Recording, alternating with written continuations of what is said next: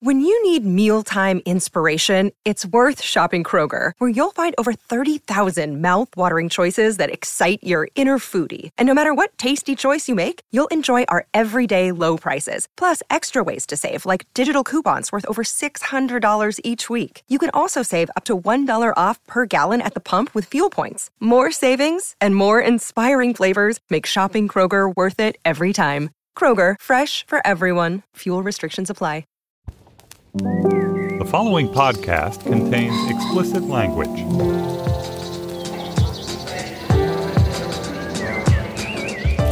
I'm Stephen Metcalf, and this is the Slate Culture Gabfest Slow Mo Nun Soccer Edition.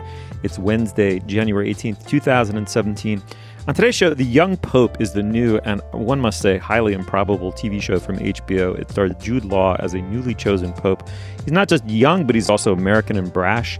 Concepts do not go any higher than this. Uh, we'll see whether it flies or crashes. And then A Monster Calls is the story of a young boy visited by a giant yew tree come to life, as voiced by Liam Neeson. It also sounds high concept, uh, but it's actually a sweet and excruciating lesson on grief from the Spanish director J.A. Bayona and screenwriter Patrick Ness, who adapted his own novel of the same name. And finally, who are you calling Neanderthal? It turns out everything we thought we knew about our predecessors uh, may be wrong. Joining me today is uh, Dana Stevens, the film critic for Slate. Hey, Dana. Hello, Stephen. And I'm very pleased to announce we're joined today by um, Sam Anderson, the extremely very extra special friend of the program. So Sam Anderson is a staff writer for the New York Times Magazine. Sam, welcome. Thank you. I'm very excited to be here. I feel like I won some kind of fan contest or something. Well, we feel the same way, Sam. Huge fans of your work, and it is uh, such a pleasure to have you here, Dana. Before we um, before we dig in, surely we have some business. Uh, yes, I'm today's Julia, I guess. So I'm I'm announcing our business. Uh, my first piece of business is about a Slate event that if you live in New York or will be in New York on January 25th, you should consider attending. I think I'm going to go. It sounds fascinating. Not the new normal, how the media should cover the Trump presidency. And it's essentially a discussion among journalists about what lies ahead during after the inauguration for, for journalism. And uh, our own beloved Julia Turner will be there as part of the discussion, as will Jacob Weisberg, the chairman of the Slate Group, David Remnick of the New Yorker, and also Lydia Polgreen, recently of the New York Times, now at Huffington Post, and many other journalists. If you want to get your bearings about what's happening in the fourth estate in the Trump era, consider going to that event. It's Wednesday, January 25th. It's at 7:30 p.m. at the Skirball Center at NYU. You can get more information at slate.com/live. And my only other announcement is that our Slate Plus segment today, thanks to you, Steve, is going to be about a post that you wrote for the New Yorker.com about the philosopher Richard Rorty. And uh, it was great to read you in that context. And both Sam and I had a lot of questions about it. So we're going to grill you about Foucault, Richard Rorty, and philosophy in the 21st century. You ready? I got my my, my philosopher pants on. Um, Incredible. to be here when the magic happens is amazing. So if you want to hear Steve put his philosopher pants on and, and strut his stuff, you should become a Slate Plus member. you can do that by going to slate.com slash culture plus. And for the record, they're leather chaps. I mean, I'm, I take this very, very seriously. Um, all right, why don't we dig in? Paolo Sorrentino uh, made a movie that I more or less idolized, The Great Beauty, and he's now created the new lavish and lavishly weird HBO show called The Young Pope. It stars Jude Law as Lenny Bellardo, a Brooklyn priest who, thanks to some obscure Vatican machinations, has been named the new pope. Lenny is young, telegenic. He's supposed to be a puppet, but it turns out he's a backstage martinet and a man with some virtually medieval notions about the Catholic Church. Let's listen as he wakes up as the pontiff. Let's listen to a clip. Not knowing your tastes, Your Holiness, we took a liberty of preparing a little of everything. Didn't anyone tell you I don't eat much? Hardly anything, in fact. All I have in the morning is a cherry Coke Zero. We will get some right away. What's your name? Domine, Holiness. I'm Your Holiness's majordomo. Do you know what Doman means? One who belongs to God. Precisely. So by transitive property, you belong to me. How did you sleep, Your Holiness? I had an amusing dream. Cardinal Ozolins, Cardinal Aguirre were slapping each other, and I said the most outrageous things to the crowd in St. Peter's Square. Well then, I'll wait here for my cherry Coke Zero. I mean, is there any reviewing that needs to be done? No. The young pope needs his cherry coke zero. Right. I'm watching. I mean, Sam, let me begin with you. I mean, do we even begin with qualitative issues, or do we, do we go straight to how did this ever pass the uh, gatekeepers? I mean, this one's really peculiar. What did you make of it? It is peculiar, um, and I think that clip contains a lot of what I actually enjoyed about it, um, which was less the high concept uh, modern pope with iPhone um, yanking the church back into medieval style tyrannical rule, and more kind of like uh, quirky comedy that snuck its way into every little character and every little line of dialogue. I think I laughed. I think every character in the show made me laugh in a different way. There's such comedy that they wring out of like the accents of people and the faces of people and and the way these characters these foreign characters speaking to this American Pope sort of handle the English in their mouths like their mouths are full of pudding and um it, all these fantastical little gestures out of place and it it just it really made me laugh all the way through.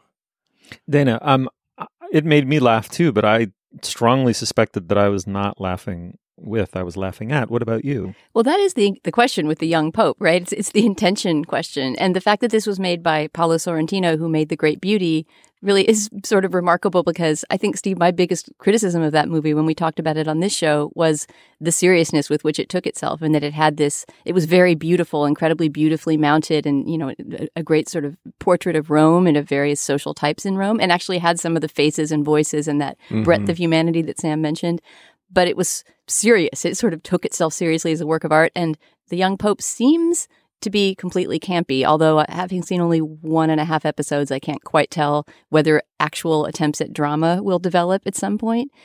Its entire gambit, as as far as I can see so far, has been to create that kind of dissonance of, you know, Jude Law, the Brooklyn accented Pope, asking for a cherry Coke Zero, and at one point coaxing a kangaroo to come out of its cage with his, I don't know, with his his popely powers, and uh, and then all the, the the backdoor intrigue and everything. I can't tell how Sorrentino is trying to hook people in with this. I feel like, as Steve said, that it's almost in a way accidental my, my love for it that maybe i'm not loving about it what was intended to, to, to draw me in. And uh, it, it also should be said that i just have a weakness for any sort of narrative involving nuns and priests and hierarchy and pageantry. And this this sh- the show is really good at showing that you know the sort of the the pageantry of life at the vatican. Right. Well, it has to be good at that because if you're not getting some of that peep behind the curtain or the balcony or whatever, it w- really would be kind of worthless, right? I mean, that's sort of the first order thing that it has to deliver, and it does that. It's beautifully shot. You know, it's filmed with Sorrentino's amazing eye, amazing camera. Um, here's a moment that made me think perhaps it wasn't in on its own joke. There's this moment very early on where Jude Law says he's praying and he says, "Father, Father, why why have thou forsaken me?" And then he pauses and said, "said Jesus just before he was about to die." And you, you know, I I mean, I suppose you have to footnote that quote. Uh, I, I thought it would be fairly well known, or at least to someone who had never heard it, somewhat self-explanatory. Um, the idea that you But- have to footnote it to god is particularly funny well, precisely, right? I mean, like, yeah, just unbelievably hammy and weird. I mean, when Diane Keaton, his old nun friend and ally from the United States, comes, you know, to see him and eventually is made basically his his right hand man, she says, you know, you're about to be made pope. You represent one fifth of the world's population. Do you understand what I'm saying, Lenny? And I, I kind of felt like she was going to actually, in her head, do an exact 20% of the 8 billion just to let us know, you know, that she understood exactly what she was saying. I mean, here's what I can say is that I, I didn't enjoy it. I thought it was silly and, and boring. But, um, you know, limited series TV faces this kind of interesting problem, Sam, if you think about it, which is that, uh, you know, superbly opulent, well thought out, you know, kind of deeply conceived, novelistically conceived television is now the trend, um, and um, and yet there's a lot of it, and so people produce something quite ambitious and long, um, but the patience with which one needs to um, immerse oneself in, in it before deciding whether to continue with it, you know, might actually be quite thin um, because there's so much of it. I mean, what I would have to choose not to watch in order to connect with Jude Law as the young Pope is is really almost as much at issue for me now. So I don't I don't have the energy to look through, you know, the hermeneutics of it and decide whether Paolo Sorrentino are both laughing or just me. Hmm. I feel like the show is pretty clearly laughing along with us. I mean, to me, it's like it's almost like an 80 20 split uh, 80 camp, 20 seriousness. And I, I, think I have some issues with the 80 and the 20 there. I think the campiness, this kind of, it becomes kind of a parlor trick to juxtapose the pageantry and the majesty and the holiness of church rituals and architecture and such with the kind of grotesque, um, and sacrilegious things, and they're kind of ringing comedy and um, almost like a, a, little feeling of scandal, a little sort of frisson out of that quite often, and it gets a little bit repetitive, and it also feels a, a bit familiar. And the like, character of the young pope, I would argue, does not feel so familiar. I mean, we've seen a lot of you know tyrannical cable t- television is, is full of tyrannical sure. men lording it over their little worlds, but the way that Jude Law's young pope lords it over his world is is a bit different than a, a, Tony Soprano dark brooding type, right? I mean, there's Soprano, a kind of Walter a playful. It's, it's I guess part of the camp, but there's this kind of playful sadism in the way mm-hmm. that he he plays with the chess pieces of the Vatican. That to me was it was a different kind of character. Also, the fact that he doesn't want to be photographed and that his he's the most telegenic pope of all time, Right. and yet he's obsessed with keeping his image off of all memorabilia. There's something in this this sort of man without qualities pope that Mm-hmm. I found fascinating. I love it, but didn't it raise essential, like, sort of basic credibility issues with you that this, you know, I- think if there's one job in the world that we know they do a lot of vetting for, it's Pope. And it seems as though they've never encountered this guy. They have no idea what his personality is. So it's really literally as if space aliens came, aimed the ray gun at Vatican City and said, You're making this guy Pope. Har, har, har. Um, Well, but I don't know how it- many episodes you've seen, but they do start to get in later episodes. They do start to get into the various machinations that turned him into the Pope. Right, and he he played it with a kind of sociopathic perfection, where he just showed no ripple uh, that would have tipped them off that he was about to make this giant power play. So the joke is on me here. I mean, I should have Yeah. known. I really quite loved The Great Beauty. I mean, maybe it was something about a septuagenarian man draped in mistresses. Something about that really appealed to me. But you, you're taken with this. You're going to stick with it. I preferred this to the Great Beauty, honestly. I mean, as as as visually dazzling as the Great Beauty was, I found like it, it really sagged in the middle and was extremely long. And except for showing this, you know, raft of decadent types, I wasn't quite sure what it was about. I could, I guess, say the same thing about the young Pope, but it asks less of you as well.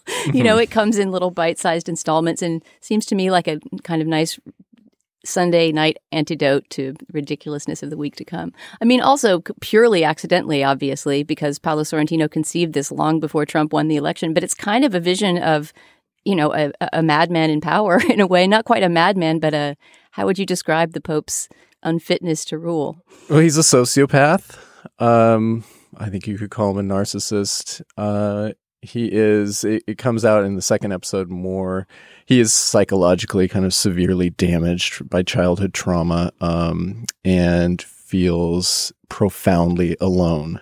So I think that all has a certain resonance. Yeah, and there's an there's an illegibility to him. I mean, that's what I was getting at with this Pope without qualities thing mm-hmm. that fascinates me is that there's you can't quite predict. You can predict that the next thing that this character will do and that this show will do will be loopy and strange, and that it will probably in some way be sacrilegious. But you can't quite predict what his character will do. And I, I found, and I I also love Jude Law in a good juicy kind of psycho role like that. I think one of his greatest roles ever was the first time I ever saw him on screen as as Oscar Wilde's lover in Wilde. Did you ever see mm-hmm. that biopic? Mm-hmm. It's one of the best literary biopics I've ever seen. Hmm. Stephen Fry plays Oscar Wilde, he's perfect. He looks the part and he understands the words and he has clearly read the books, you know, and he just he plays a great Wilde. And a very young and beautiful Jude Law is Bosie, his his lover, who you know, who's the, the affair with whom brought him down. Anyway, it, and it's a similar role of him just ruthlessly playing Wilde and all of his other admirers for for all he can get from them. And uh, I don't know, I don't know what Jude Law is like in real life, but he plays a really good guy who's out only for himself. It's a very precise and controlled, creepy performance, Mm-hmm. and very funny too. I mean, I think the cadence of that the clip we heard with the Cherry Coke Zero, just the way he wrings sort of comedy and menace out of out of this brand name Cherry Coke Zero. I don't know what kind of arrangement they have, but he says it many times to the branding point that I actually looked for a Cherry Coke Zero at the store this morning, uh, which I never otherwise would have done in my life. So there you go. Well, it's um. So I, I would call it more sort of uh, less scenery chewing and more scenery licking performance from Jude Law. Um. So if that's enticing to people. Sam and I just exchanged a very impressed glance at that Uh-huh. formulation. He's licking the scenery. um, Sam, you've also learned early in your um in your tenure here that I'm always wrong about everything. It's the charm of the show. Steve, before we move on to the next segment, can I just make a couple more pleas, not to you necessarily, but to our listeners, to, if they're interested at all, give the young pope a try. And my only argument is this Diane Keaton in a nun's habit. Okay. I mean, that in it in itself is reason to put in at least an hour. She's fantastic in the role. It's great to see her playing someone who's also sort of d- performing machinations mm-hmm. because she usually plays a very sweet, sort of, you know, sincere, straightforward character. And uh, and she she just kills in a nun's habit. And the way that her face is kind of perfectly isolated and just walled off by this habit. Yeah, it's really beautiful. Until she dons the T-shirt in the is it the second Right, episode that says right. "Tell me your T-shirt slogan." It says, I'm a virgin, but this is an old shirt. which which speaks to my earlier point about how sometimes the kind of grotesquerie I think goes a little over the top and, and feels a little self indulgent. At the beginning of episode two, there's this montage of kind of colorful, lurid um, scenes. The camera kind of pans across different apartments of the Vatican and you see a cross section of life that's going on that morning. And, and I wrote down in my notes just the images I was watching as I went by, and this is what my notes say. It says iPad, butt injection, smoking with oxygen mask, slow mo nun soccer. in parentheses, missing hand because the nun who's taking the penalty kick at the other nun who's wearing goalie gloves actually has a missing hand. Well, it's called The Young Pope on HBO. Um, these two jamokes love it, but uh, check it out and um, come to facebook.com. Tell me how I'm completely wrong about this. I missed its uh, hammy campy delights. All right, um, moving on. A Monster Calls is based on a children's book of the same name. It tells the story of a young Connor O'Malley, a boy whose mother is dying of cancer and whose father is a lovable and finally self serving absent presence in his life. For three successive nights, Connor is visited by a yew tree that has come to life as a giant. And the giant will tell Connor three stories, after which Connor will have to tell him one story. And along the way, as we come to understand it, Connor will have to reckon with the fact that neither grief nor life takes definite shape. Let's listen to a clip, and to set it up a little bit, Connor is being mercilessly, brutally bullied at school. And uh, during one of those uh, bullying sessions, the monster manifests itself. Let's listen. What took you so long? It is time for the third tale. There was once an invisible man who had grown tired of being unseen. It was not that he was actually invisible. It was just that people had become used to not seeing him. One day, the invisible man couldn't stand it anymore. He kept wondering if no one sees you, are you really there at all? What did the invisible man do? He called for a monster. Sam Anderson. Mmm, Slay Culture Gap Fest. Sometimes the only true way to podcast is not to cast your pod at all. Oh, That's quite good. thanks. I was doing that on the way out of the home, driving home from the theater so much that my kids were like screaming in horror. And at a certain point, it became a safety concern because I got really lightheaded all of a sudden because it just takes so much breath. my throat started hurting. I got really lightheaded and I was like, it was becoming unsafe to drive a vehicle. but it was worth it to torment oh your daughter. Oh my God. It was so good. I whispered to her halfway through the movie. She's 12. I was like, wait until the car after this movie. I'm going to do this impression so hard. She's like, oh my God. I mean, it definitely it sounds to me like you'd already put in your ten thousand hours on Neeson. I mean, was it from the Taken movies or something? Uh, and that's Uh, you know good. what? I think it was probably that wolf movie, which I can't Oh, remember the the title. Grey. I love the just call that movie Punches with Wolves. Uh, Um, I'm going to throw this to our film critic Dana Stevens. Dana, um, I'm dying to know, uh, as I always am, what you think of this movie, but especially this time because I'm just gonna I'm just gonna lay it right out on the dinner table. I love this movie, and it sounds like not very many other people did. But what do you think? Uh, I really liked it. I guess I was a little bit disappointed because I was expecting a bit more of a horror movie. The reason it was my idea that we see this for this week, and the reason I wanted to see it is because the director Juan Antonio Bayona, the Spanish director, made a horror movie that I really love called The Orphanage. That's maybe a little bit in the wheelhouse of the Babadook. You know, it's one of those psychological horror films where you can't quite tell whether the horror is inside someone's brain or, or is objectively happening in reality. And it's really, really scary. And actually, one of the reasons I wanted to do this a week that Julia was gone is that Julia hates horror movies and gets really scared by them. So I thought we'd put, put it off for a week when she was gone.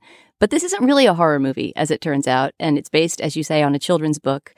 And it really is, is, is almost a young adult novel and movie form, right? I mean, I agree. I thought it was really good and very successful at, it, at what it did. I would have liked a little bit more rawness and grit from it, but then it probably wouldn't reach its intended audience, which is really, I think, preteens and, and young teenagers with or without their parents. What did your kids think of it, Sam? You saw it with them. Uh, they both enjoyed it. My son is nine, my daughter's 12. Um, and uh, yeah, they both liked it, and I thought it was a solid B plus of a of a kind of kids movie. What it had in place of horror was a nice psychological subtlety. I mean, um, the whole movie is sort of uh, you have this recurring nightmare um, that is a little scary, and there's a kind of promise that it will be decoded in the end, and it is. And it, it, I thought it it rung true, and it was kind of profound, and it was you know I got I got teary at the end. I got as close to crying as I come to crying at movies. Oh yeah, I mean, even though I could see all the flaws in this movie, I mean, you can't have a movie about a boy losing his mother and not cry at some point if it's decently well done. And this movie really was. And the mother is also played by Felicity Jones, and she did a, a great job. at, had a very thankless part of sort of getting balder and sicker and sicker. You know, the dying woman role. I, I, I mean, I sort of, th- um, as I said, I love the movie. I think it is rated um, TMFAA, too mature for all audiences. Um, I sort of thought it was, it has no target audience at all. I mean, essentially, I mean, it's, I mean, I do think ultimately it's a grown up movie, but on the surface, at least, it's not really a grown up movie. It's certainly not a kids movie. I'd be very reluctant to take a kid any younger than Sam's youngest um, to go see it. it sort of disappeared. The other thing that I find interesting about it is it's it it has a somewhat high concept that it completely muddles um, purposefully, almost didactically muddles along the way. I mean, the movie is didactically about how didactic lessons do not ultimately help you cope with life because life is untrue to them and vice versa. And I thought, funnily enough, that it was on the way to delivering that with a degree of psychological subtlety and complexity, as Sam says, and then had to hit it on the nose a few times, which sort of countered the very mes- message itself. I mean, um, but in order to make a movie like this work, you have to make the central action of it, which really isn't the appearance of the yew tree CGI, impressively CGI yew tree monster. It's really the relationship between the boy and the mother. And you have to believe that they're really mother and son and that she's really dying, and that's not a manipulative screenwriter's trick. And I thought a combination of the writing and also the directing. I think this guy is really supple and really talented. I don't know his work, but apparently he's done other movies, Dana, that people really admire. I thought there were moments in that story that are so true um, and completely heartbreaking. Um, uh, including the relationship with the father, the ultimately disappointing relationship with the father, but really especially the relationship between the boy. That you, I mean, I really felt like I was watching a movie that was absolutely about a real child losing his mother and knowing it and not being able to psychologically cope with it. And so, it, by necessity, he's envisioning this, you know, um, creature coming into his life, and that to me made the movie um, extraordinary. It's not it's not not flawed. It certainly is flawed, but um, in terms of its ability to think about how grief might pervert itself into a form of inchoate self hatred that might accompany someone through a whole life, and that, that that's what this boy's been rescued from. That struck me as a remarkable thing for a movie to be successfully about. Yeah, I think that's well put. And there are um, these kind of huge, long stretches, these kind of giant tundras of silence in the movie that really surprised me. Um, you know, you could hear the kids in the theater sort of shuffling and eating popcorn, and opening candy, mostly my children, for very long stretches, um, in which those emotional sort of tides had had time to build up and kind of move in you in a way that was really unexpected for a, you know a kind of young person's feel good Hollywood movie to me. Yeah, I see what you mean about the didacticism, Stephen, especially in the three stories that the monster tells. To me, there was a little bit, they were a little too obviously schematic in the way that sometimes stories within stories can be. But I think one of the most arresting things about this movie to me was the monster himself, his his animation, his vocalization by Liam Neeson, and the way he's used in the movie. He seems like he's he's part of this whole tradition of of, of plant creatures in movies. And I was thinking of other renderings of these organic vegetal creatures in movies. The one that first came to mind, which I think is, a, is another great rendering, is uh, in the second Hellboy movie. I think there's this big green, I don't know, sort of the embodiment of nature essentially, and mm. there's this moment that this sort of growing organic thing starts to take over like a downtown street and uh, and this creature had a little bit of that that quality where you would actually see him turn from this tree into the creature. The tree itself, when it is not the creature, is also an important figure in the movie, something that the boy can see out of his bedroom window, and just that that uh, the idea of, of nature kind of rising up as this force that the boy turns into a monster was really beautifully done. I thought.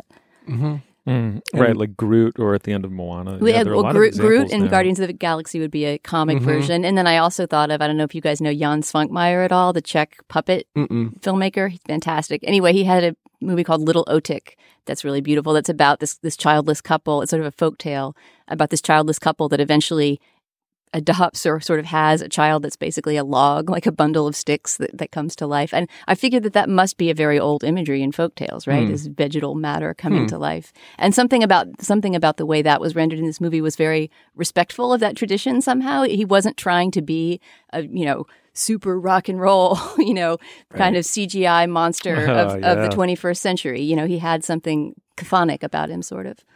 Oh, For sure. Man, that, chthonic. That's chthonic. a Gabfest first. you want to spell chthonic for our listeners? Isn't it C H T H O N I C? What other word starts with C H T H? Dana, in the Liam Neeson voice, please. I don't want to ruin my vocal cords. C H T H. I misspelled it that time. Oh, oh dear. Mm. I mean, we can. I think we can wrap not only the segment but the whole show, put it to bed forever. I mean, we got Dana Stevens to spell chthonic in a Liam Neeson voice. so that's a monster calls. It's in theaters now. I'd love to hear what you thought of it at facebook.com/slash culturefest. Okay, moving on. The discovery of what we call Neanderthals uh, in the fossil record more or less coincided with the advent of Charles Darwin. Our first and natural assumption about them was purely vain that we were somehow better, smarter, more efficiently designed survival machine than they were. And it was very convenient, therefore, to think of Neanderthals as uh, ogres and losers with projecting brow lines and walking upon their knuckles. Well, it turns out research appears to have refuted these assumptions almost completely. Neanderthals are people too, or so argues John Mooallem in his summary of the latest research and his uh, contemplative essaying upon it. Dana, we'll obviously we'll get into the kind of larger philosophical issues about um, whether we're peering into something other than a mirror when we try to study our early, early selves. But certainly, one fascinating thing about this article is that this these are our earlier selves. In fact, we coexisted and mated with Neanderthals perhaps for centuries. Um, and in fact, we ourselves have one to two percent of our own DNA code is Neanderthalic. Dana, what do you make of this uh, essay? Well, for one thing, I'm really happy that Sam suggested we do this essay. I always love talking about archaeology, paleoanthropology, early man, anything like that is, is fascinating to me. And while I knew some of these facts about Neanderthals, like the fact, for example, that you mentioned that we share 1% to 2% of our DNA with them, the, the stuff that he discovers or that he dis- he discovers people discovering because he goes to Gibraltar to the rock of Gibraltar to a cave with some Neanderthal artifacts in it to watch the uh, the excavation of these artifacts the stuff that he discovers that I didn't know so much about was how close the Neanderthals were to early man in terms of their use of tools, in terms of their even creation of art like sort of scratchings on rock that seem to be that seem to be a useless and therefore probably in some way symbolic creation. But the stuff that I didn't know has more to do with the artifacts that the Neanderthals used, the extent to which they were like early humans in their creation of s- symbolic or at least useless and probably symbolic art like works like these scratches on a rock that he describes at the end of the essay. So we can get into sort of the, the more philosophical questions about what what is the beginning of man? What what is it that we define as the line between man and, and non man, the non human? But just in terms of the actual reporting of this excavation at Gibraltar, I, I learned a lot from this article, and I, I thought it was really fascinating. Mm-hmm. Yeah, Sam, what did what did you make of it? I think first of all, it's a really brilliant piece of writing, and um, I think the only word for it really is is an essay. It's an essay, and fundamentally more even than it's about these kind of historical discoveries about about Neanderthals. And Steve, by the way, just setting up a clear uh, in group out group division here. Dana and I are going to say Neanderthal, which is the correct pronunciation I and think the kind I of varied. Germanic I tried to blur it just now. Uh, and you, you, you're saying the sort of debased Americanized version, Neanderthal. uh Uh-huh. just so we're clear on that. It's because I'm a human. Amazing. so I thought it was a really beautiful essay about, you know, kind of using this historical discussion to talk about really um, the power of storytelling and how much contingency plays a role in storytelling on a grand historical level in like in in terms of deep time and how we use these stories to define who is us and who is not us and he does a lot of work braiding in kind of contemporary concerns he was in Gibraltar um, during the Brexit vote, and it turns out that Gibraltar is like a is like an A English British territory. Yeah, I Br- did not know British territory. Um, and so it was very heavily invested in this vote and actually wanted desperately to remain and not be cut off and be this little sliver of Spain. So th- there was that drama going on while he was there. And he braids that back into this question of who counts as human. Um, and he makes a pretty compelling case that Neanderthals uh, are people too, as he says. It's also a great kind of survey of the history of science because he talks about the history of the reception of Neanderthal Mhm. artifacts, right? And and the different ways that they were interpreted, including, you know, all kinds of phrenological racist interpretations back in the mm-hmm. 19th century. So it also sort of serves as a as an intellectual survey in that way. Yeah. Right. And eh, but here's my question. I'm curious to get both of your reactions on it, which is eh, I agree it's a it, Sam, you're absolutely right. It's an essay, and I agree with both of you that it's brilliant. Um, and I learned a tremendous amount from it. But there's the obligatory paragraph where he says, "Oh, this isn't a hall of relativistic mirrors. I just want to be absolutely plain. You know, I have a faith in science, and um, he doesn't announce outright a faith, a faith in science, but he definitely feels obliged to say that he's not taking us down a postmodernist rabbit hole in which you know science determ- isn't isn't progressive and doesn't get us progressively closer to the truth. And yet, weirdly enough, I felt like all of the evidence that he marshals in the piece essentially tells us that this kind of science is very often a mirror to the cultural present tense in a way.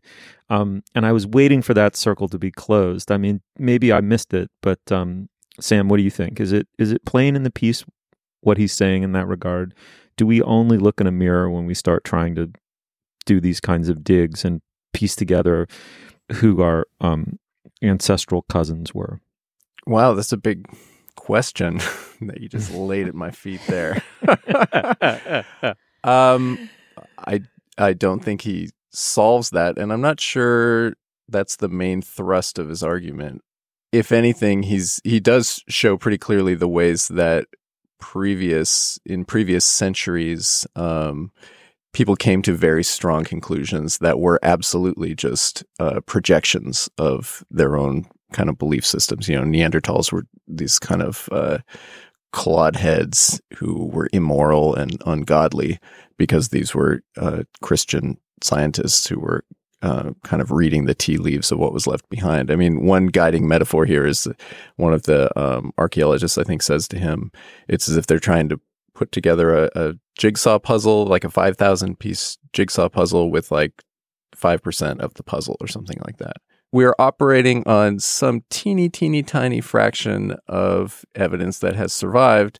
And as humans with human brains, what we do is we fill in all the gaps with these little sort of shortcuts, mental shortcuts, heuristics, as they're called. Um, and I think that's what we do about everything in our lives on every level. Well, and that I think is is, is where he's able to tie his present day experience in with these reflections on you know thirty thousand or whatever it is years of experience, which is that this essay is sort of about the rejection of the grand unifying theory, right? And that, that throughout archaeological history, there's been this attempt to create some absolute divide between the human and the pre human, to decide whether Neanderthals were killed off by humans or whether they simply interbred and disappeared, or by what, what, by what means they died off while we survived, right? And that cannot be understood without a hierarchy of value in much of history. And I think what Mooallem is trying to do in some ways look at it as a relationship of, I think he uses this word, just pure contingency, that it may simply have been the case that these two species, which did apparently evolve separately, it was not the case that people came from Africa, populated Eurasia, and Neanderthals came from that. The Neanderthals actually sprung up independently in Eurasia and never existed in Africa, right? And so all these attempts to understand the relationship between those two early cultures may be over interpretation on on the part of, of we moderns, right? And that in fact they may simply have coexisted in different ways in different parts of the earth at different times, and there may be no one huge a comet killed the dinosaurs sort of answer as to why one triumphed over the other. Right, and Dana, you use a beautiful phrase, which is hierarchy of values, which is that even, I mean, the the advent of Darwin in modern thought was supposed to completely destroy any sense of you know our perch at the top of some hierarchy of the universe's values you know that we were we're really a, a con- complete contingency in a way. And yet i think probably even among dyed in the wool naturalists and darwinists it's still hard to get your head around that completely right? That we're not an inevitability over time and that we don't sit perched at the top of you know some totally perspicuous uh, hierarchy of values at all. And this that's what this article did for me that that was what was sort of most destabilizing that it's one thing to think well we might never have existed at all. It's it's way more challenging i think to our self image sam to think that something actually quite like us but not us might have been here in our place Absolutely. I would only add to that that another thing in praise of this essay, we can't stop praising this essay, but it's just that John Mooallem is really funny. He's a very funny observer and reporter of things. And there's a moment at the end where he goes to visit these two Dutch twins whose job is to mm-hmm. be sculptors. I mm-hmm. guess you mm-hmm. would call them, what are they? They create sculpted figures of various forms of extinct humans, mm-hmm. and especially Neanderthals. That's kind of their specialty. Anyway, the, the, encounter that he has with these two enthusiastic, shouting Dutch twins who are excitedly showing him all the their skulls and various wax figures is just is also a really fun excursion in this. And essay. how they they're obsessed mm-hmm. with the idea of what humans do with their hands when they don't have pockets. Right, which yeah. which John Mooallem says I never thought about this because I've always had pockets. Right, right. Mm. Well, the essay is called Neanderthals Were People Too. It's by John Mooallem. It's uh, appeared in the Sunday Times. You can check it out online. Let us know what you thought of it at facebook.com slash culturefest. All right, moving on. All right, now is the moment in our podcast where we endorse Dane. Dana. Dana.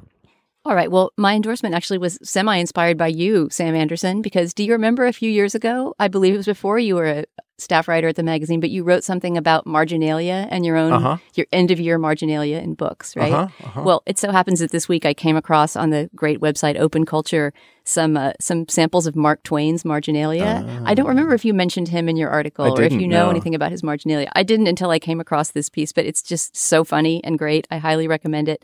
And I'll just read the one that's the main illustration for the piece. It's the title page of Plutarch's Lives in the copy belonging to Mark Twain. And I'll just read and I'll try to show in my voice when his, his annotations come in.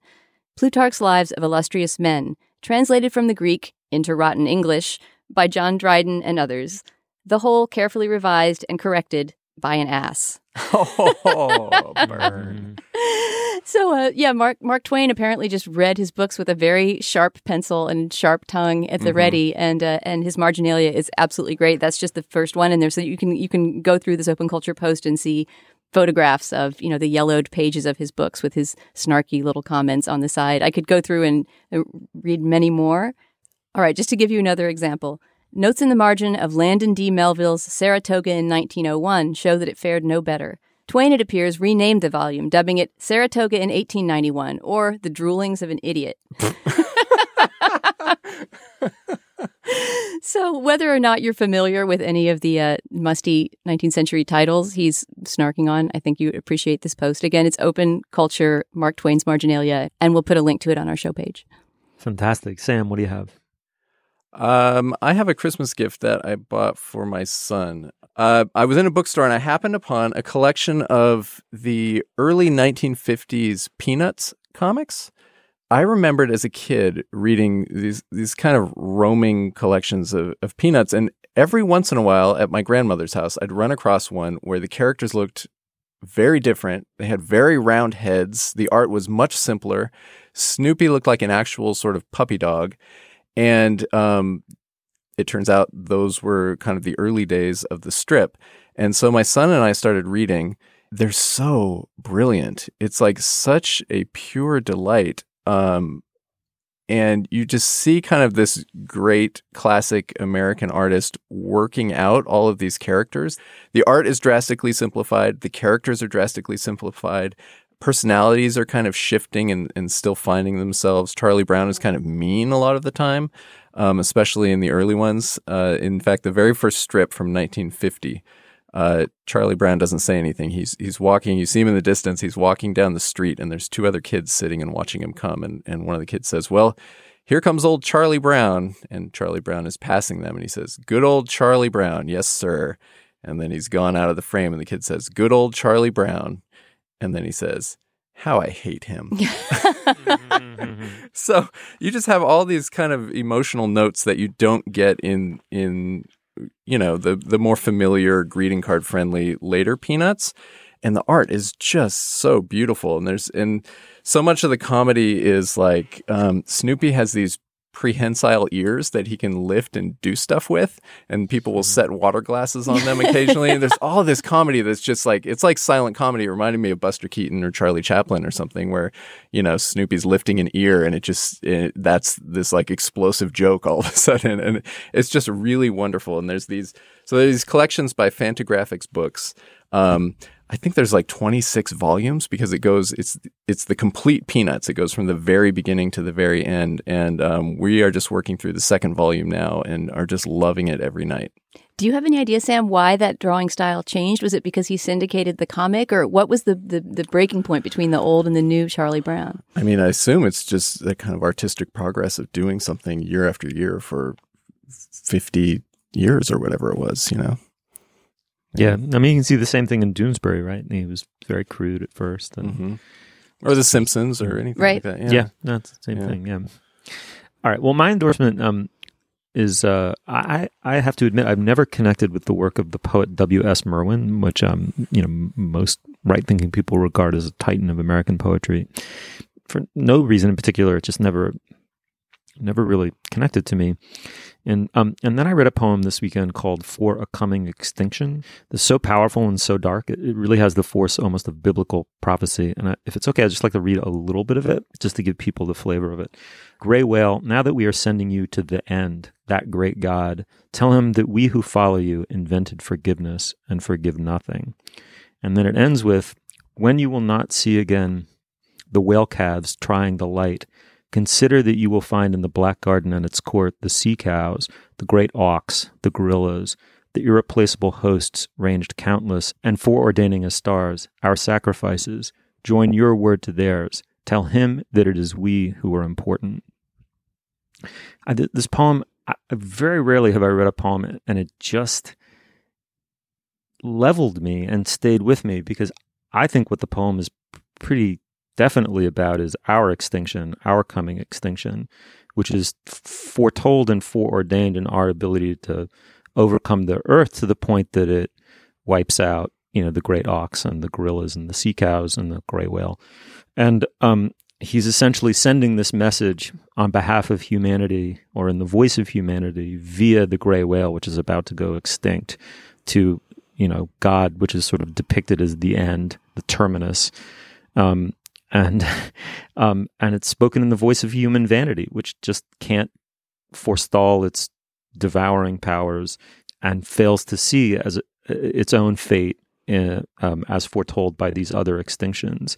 And so you just read that last stanza, join your word to theirs, tell him that it is we who are important. It's just it's just unbelievable. It's got a just kind of Old Testament power to it. Anyway, so W.S. Merwin, I, I advise you to go find this poem if you if you're inclined for a coming extinction. All right, happy thoughts, Dana. Thanks, Stephen. Thank you very much. Sam. Thank you so much for coming on the show. Thank you very much. You'll find links to some of the things we talked about today at our show page, slate.com slash culturefest. And you can email us at culturefest at slate.com or drop us a note at our Facebook page, facebook.com slash culturefest. Our producer is Benjamin Frisch. Our intern is Daniel Schrader. The executive producer of Slate Podcast is Steve Lickteig. And Andy Bowers is the chief content officer of the Panoply Network. The Culture Gabfest is, of course, part of the Panoply Network. Check out an entire roster of wonderful shows at itunes.com slash panoply. And our Twitter feed is at Slate Cult Fest. For Sam Anderson and Dana Stevens, I'm Stephen Metcalf. Thank you so much for joining us, and we'll see you. We'll see you soon.